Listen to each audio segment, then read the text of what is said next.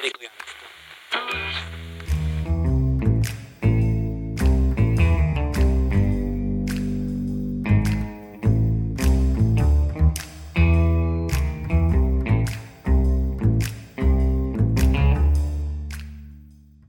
This city is a dirty, ugly thing. A monster born of a violent past, clawing its way into a doomed future. The streets are its veins, carrying its diseased lifeblood. Its skyscrapers are twisted bones, jutting up into the blackened heavens. And at the withered heart of it all is a dingy office tucked into a dilapidated slum. The door reads Blake Sky, Private Eye.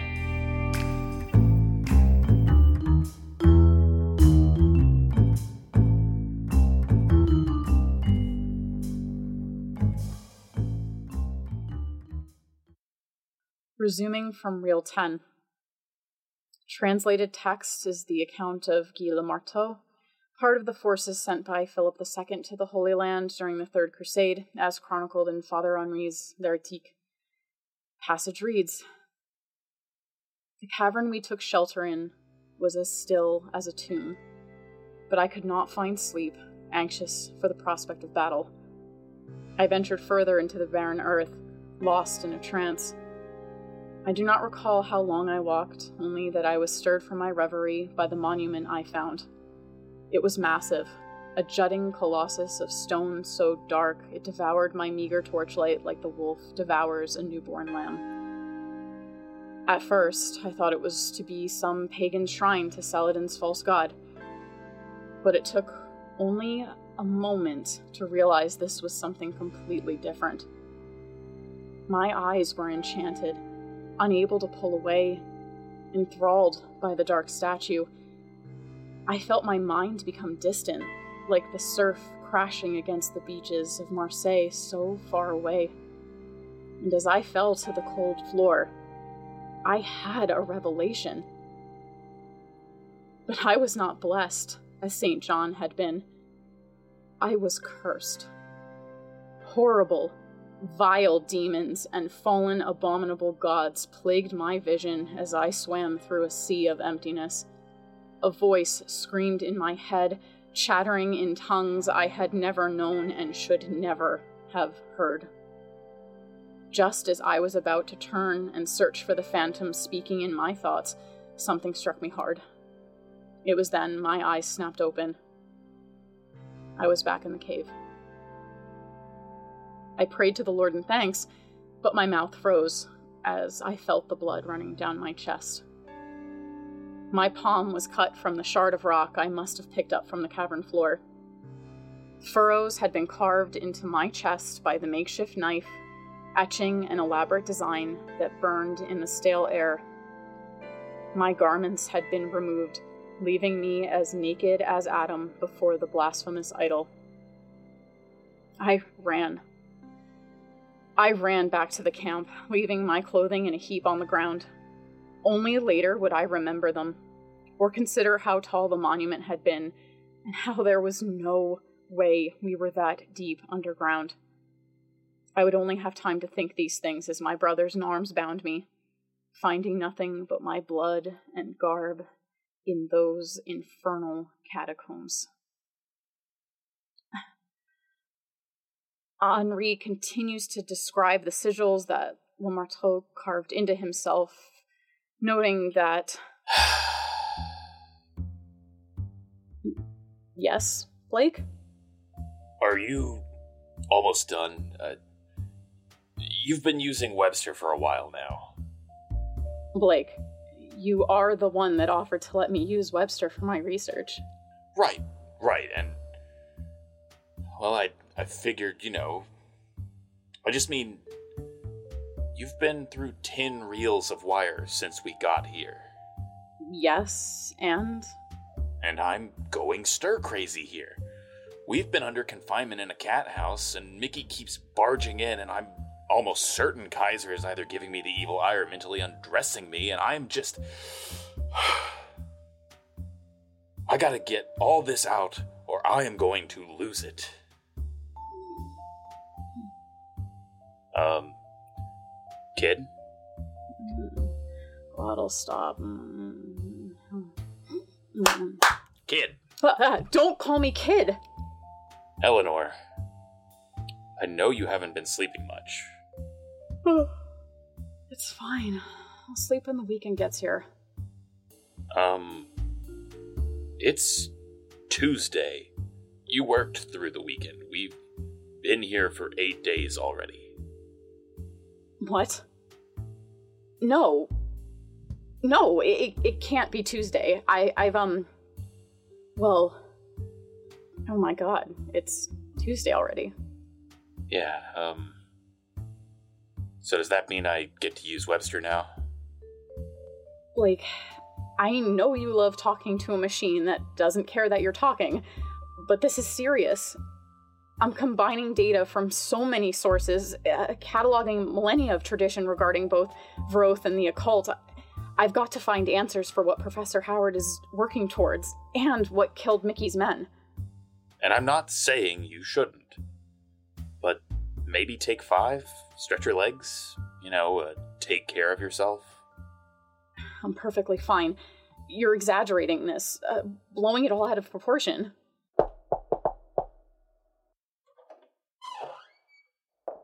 Hey, you two, I was just in the neighborhood and. Whoa, what is it? What is that smell? Gordon, uh, ixnay on the elsmay. Blake, I know actual Latin. Do you really think Pig Latin is going to. Uh, is that me? Well, uh, you had a week of not showering or changing clothes. A week? That's not true. I remember just the other day, Kaiser brought me dinner and said I could use the shower. Wait, um, uh, but then I started reading Constance's five postulates, but I. No, wait. After that, I got busy reading Dini's fivefold rebuttal. Eleanor, I. I don't say this to be mean, but. Busy is wearing the same outfit two days in a row. This is a, a little more than that. Okay, maybe, but I've got to figure this out. That thing is still out there, and we know it's looking for us. There has to be something in here that can help. Are you really going to be effective in your research if you don't take care of yourself? We're not. Oh, we're not saying stop. Just give it a rest while you recharge, you know, catch a nap, have a snack, shower. Fine. Just just let me get through this passage and then I'll take a break. Yeah, that that sounds fair. And don't forget to change the reels before you start monologuing, Blake. Last time I was reviewing my recording and was surprised to find a lengthy diatribe about Mickey in my notes on Vox Progenitor. Right. Sorry. Hey Blake, while she's finishing up, how about how about we go for a walk? Very funny, Gordy. You know Mickey won't let us out. The other day I said I wanted to go check out some leads and they. Mike! shut up. I, I said let's go take a walk. Oh. Oh. Uh, right. Uh, hey, Eleanor, if uh, if you need us, we're just going to be, uh, you know, around. Yes, go. Go! Quit distracting me. I promise I'll finish this up soon. If you're not done by the time we get back, Blake's gonna have to drag you away. Shh. You'll ruin the element of surprise. Oh. Where was I? Oh, right. Le Marteau was imprisoned by his fellow crusaders and interrogated on his apparent heresy by Henri. Father Henri claims that he at times, quote, felt an intense sympathy for the man, appearing to be a moral and righteous servant of the Lord wrapped in the guise of a sinner. End quote. The good father does mitigate this by also claiming these thoughts were the urgings of Satan and should be dismissed by any pious shepherd of the faithful. On November 30th, 1190 AD, Guy Le Marteau was burned alive for the crime of heresy. Henri notes two things. First was Le Marteau's final words, which in this manuscript are updated to the modern French. Je suis torné de vivre dans un monde fou. I am damned for living in a mad world. The second was that while the fire claimed most of Le Marteau, any portion of his hide which had the sigils and glyphs carved in it withstood the fire. Henri claimed this to be proof of allegiance with the devil, and Le Marteau's seemingly impervious skin was hidden by the Crusaders. I feel it is worth mentioning that while Father Henri makes no mention of where Le Marteau's remains are hidden, there are several other mentions of geography and time which could be used to create a reasonable area of search, which could be further oh, cross referenced with uh, other documents or publications by.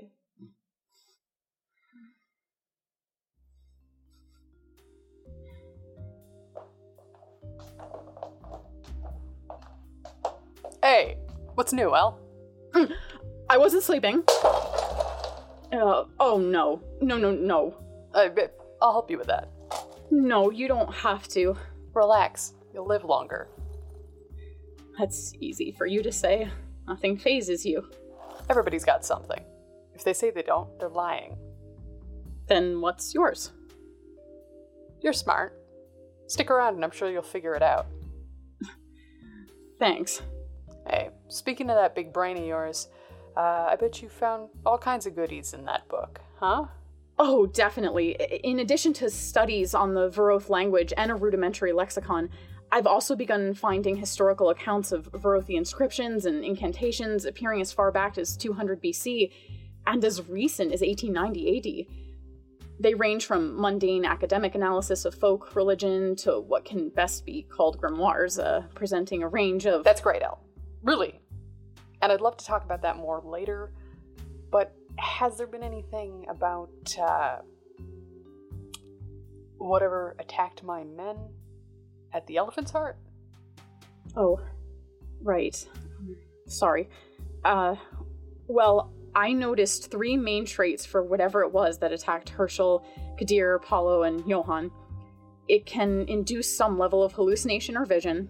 It may be an adept mimic, and its method of um dispatching prey that is apparently worse than killing.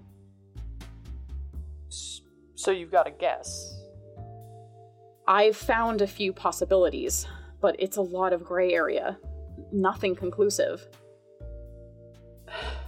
Look, the longer this thing is out there and poking around in my business, the more of my people I have to pull away from what they're doing. I keep shutting down operations, sooner or later these folks aren't going to be able to feed themselves. So, yeah, I'll take a best guess if you got one. All right.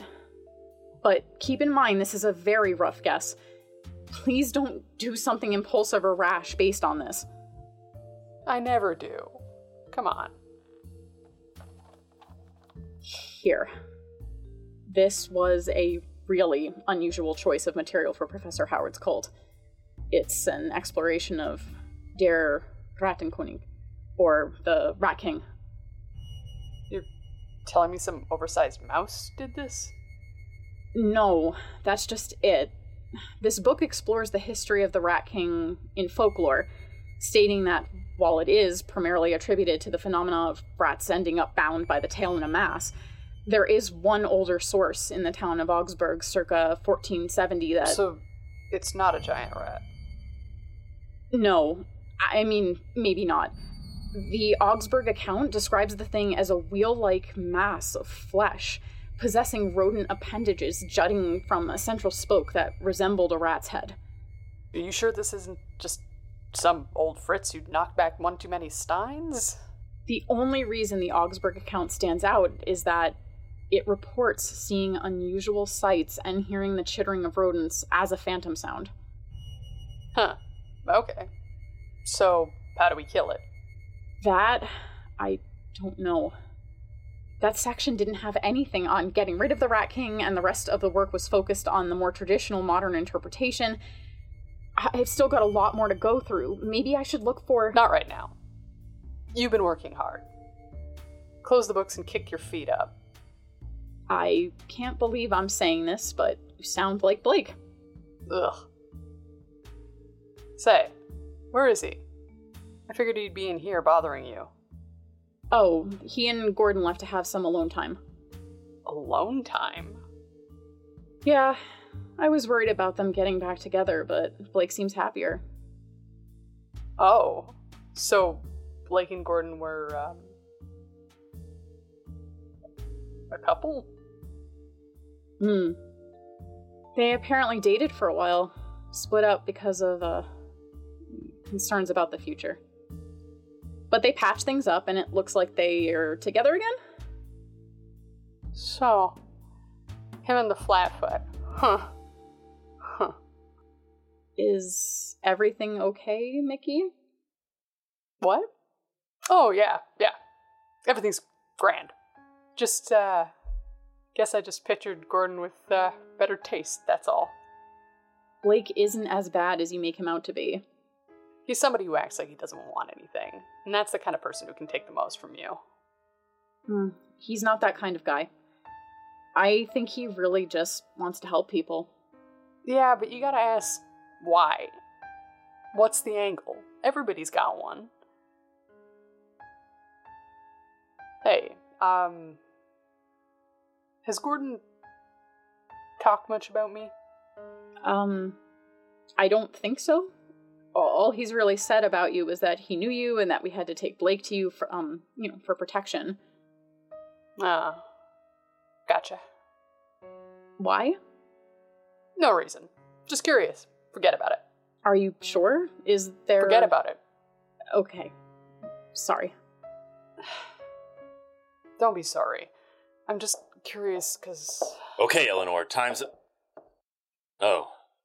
I didn't realize you were in here, Mickey. Yeah. Who figured I'd be in a place I own? We were just walking around, getting getting out of Eleanor's hair for a bit. How thoughtful. I'm uh, sure she needed that. Actually, since I've got you all here, I wanted to bring up something. Yeah? What is it? So, I know I talked to Blake about this before, but I've found a few passages in Vroth that I'm pretty sure are spells. I would like to give one a try. What? No. No. No way. Absolutely not. Blake, before you put your foot down, Too late. Foot's down, and it's not coming back up. Let her speak, Flatfoot. I've found a few small spells that I think would be a good way to test the water, and they have descriptions for them, so it won't be like last time. Can I go back to saying that this is stupid now? Blake, calm down. What? No. Gordon, you cannot be considering this. I'm not I'm not saying yes, but I think it's worth considering. The, this professor and his friends have magic. You're gonna have to fight fire with fire, or magic fire with magic fire. El says she's got an idea. I trust her. Are you saying you don't? That's not what I'm saying at all. I just think. If you trust her, then shut up and let her do her thing. I'm not saying shut up. I get that you're worried. I am too. But we need answers. And I'm the woman who can get them. I know you are, kid. But if things go sideways, I'm stopping this. Deal? Deal. All right, let's uh, move this chair out of the way. Does anyone have any ink? Not exactly the kind of thing I carry with me. Yeah, afraid not. Hmm. Okay, uh, one second. Ah, here. Hopefully, this ritual doesn't mind a lipstick substitution. Substitution? Th- This isn't a recipe.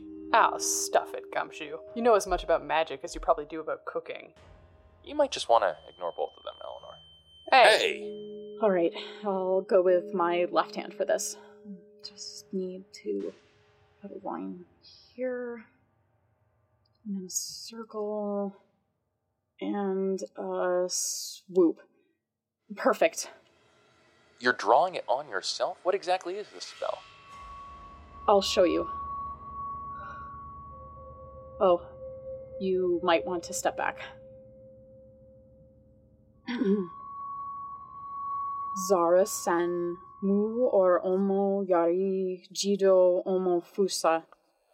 Seli or yi garm kit om zelum darta. Wow! Ah, oh, Jesus. God. My eyes. Sorry, I didn't think about that. This spell was listed as Zarasen's torch, so I just figured it would, you know, be like a flashlight. More like a spotlight. So you. Oh, Jesus. So you do your little doodles, say the magic words, and your pan's a light bulb? Well, sort of, uh, but not really. Does it hurt? No. Not hurt. Exactly. It's more like a strain. Wait. No, it's like when you're in the cold too long and your muscles start to ache just before they go numb. It's like that. You're cold? A, a little. Does it not feel cold to you? Not in the slightest. Are you okay? You're you're starting to look a little pale. I'm fine.